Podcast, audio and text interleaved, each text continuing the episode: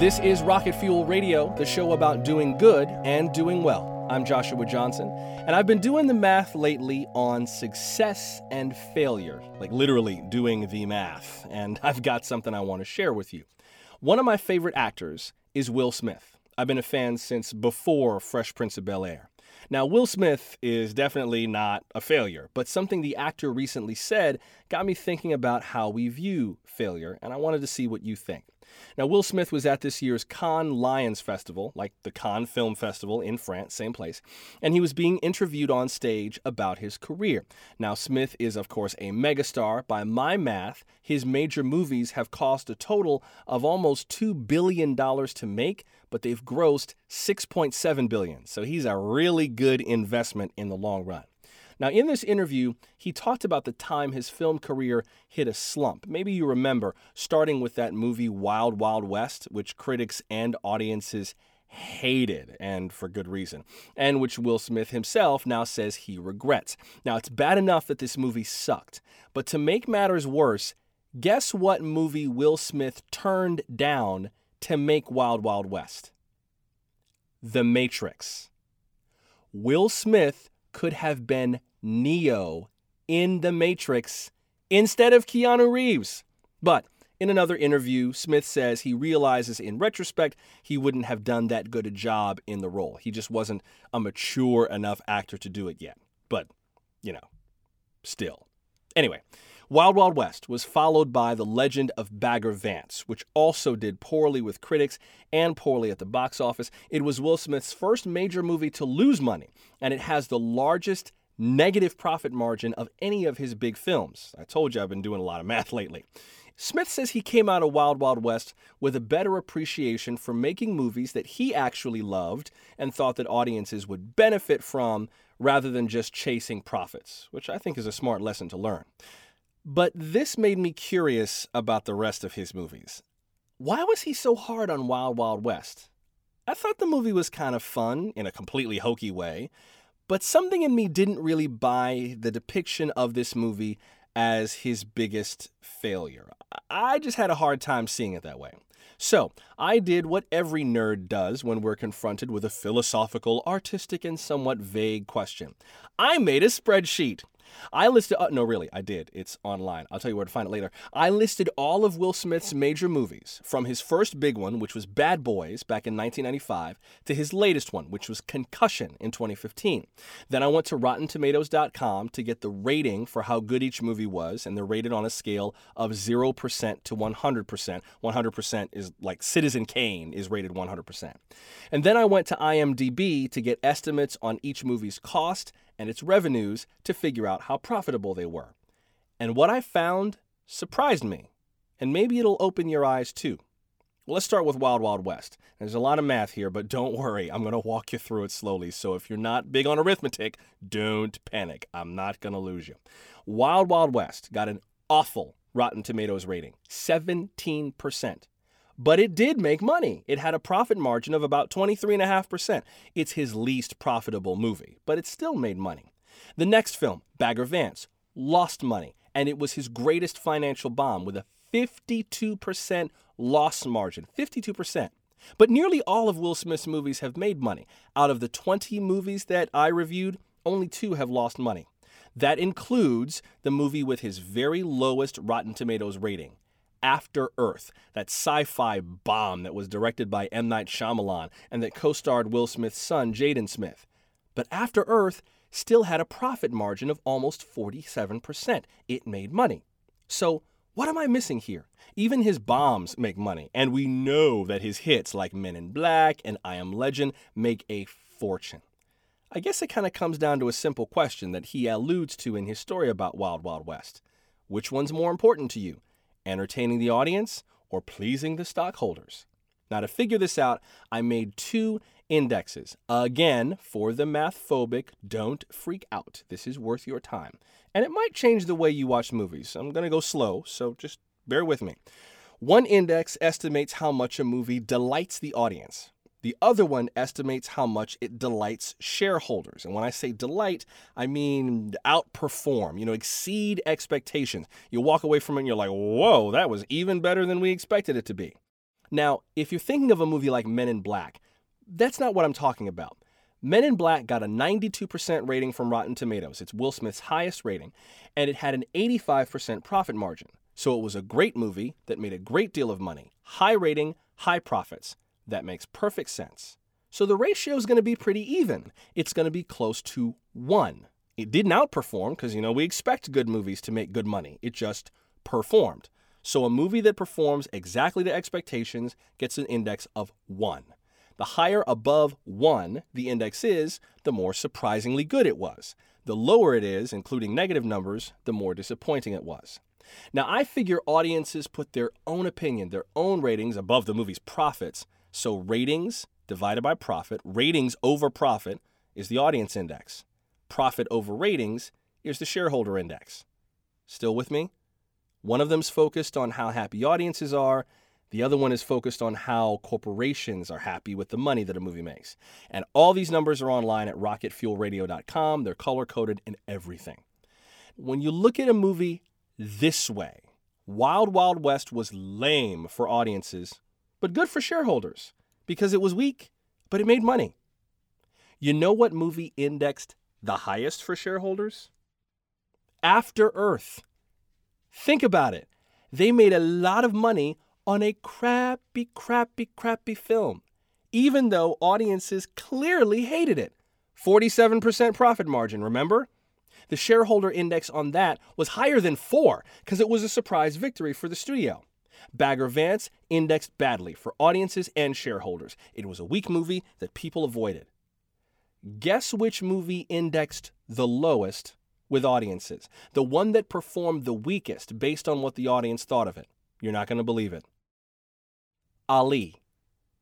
Will Smith's excellent portrayal of Muhammad Ali scored 67% with Rotten Tomatoes. It got him an Oscar nomination, but it had a profit loss of 22%.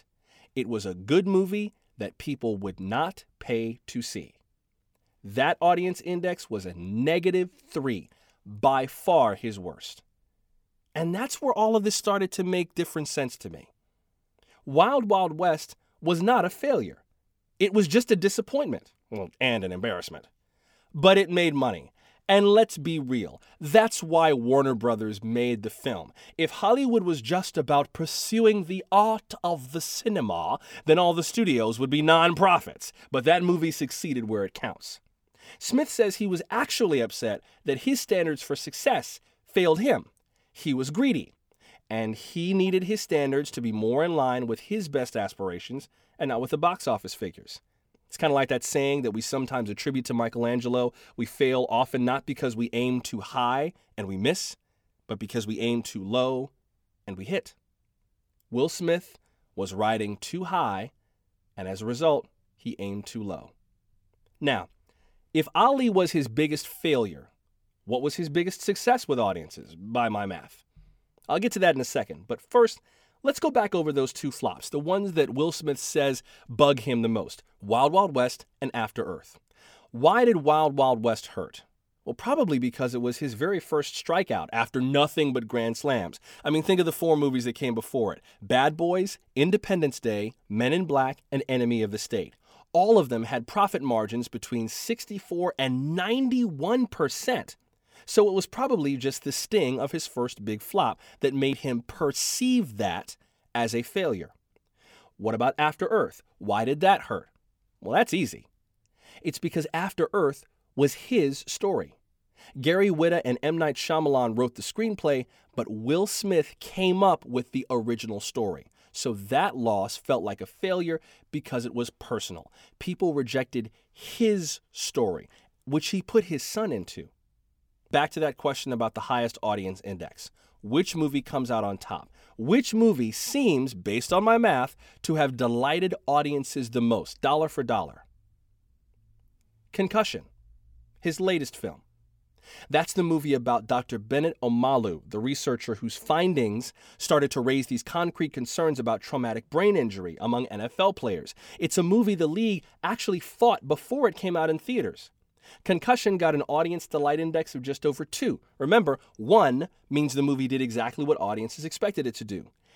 And if you're expecting it to be something like Independence Day or Men in Black, remember, none of Smith's blockbusters indexed that high because people weren't surprised at them. They expected them to be good. They were good. They expected them to make a lot of money. They made a lot of money. 1-to-1 index. Concussion seems to have surprised people, and they rewarded him for it by going to see it more. Now, shareholders probably didn't dig it. It's got the lowest shareholder index, just not that profitable. Well, the lowest shareholder index that's not a negative number. But from what Smith said at Cannes Lions, I don't think he wants to see movies the way shareholders do. That's what he learned after Wild Wild West. But think about it. If Will Smith had not done Wild Wild West, he might never have done Concussion, because his values might not have been shaken in the right way to point him toward that kind of a movie. He might have just been content to be the black Arnold Schwarzenegger and keep on doing action movies with the occasional family comedy or animated feature. So what does Will Smith's film career teach us about success and failure? I think it teaches us that there's a big difference between failure and disappointment, and the definitions matter.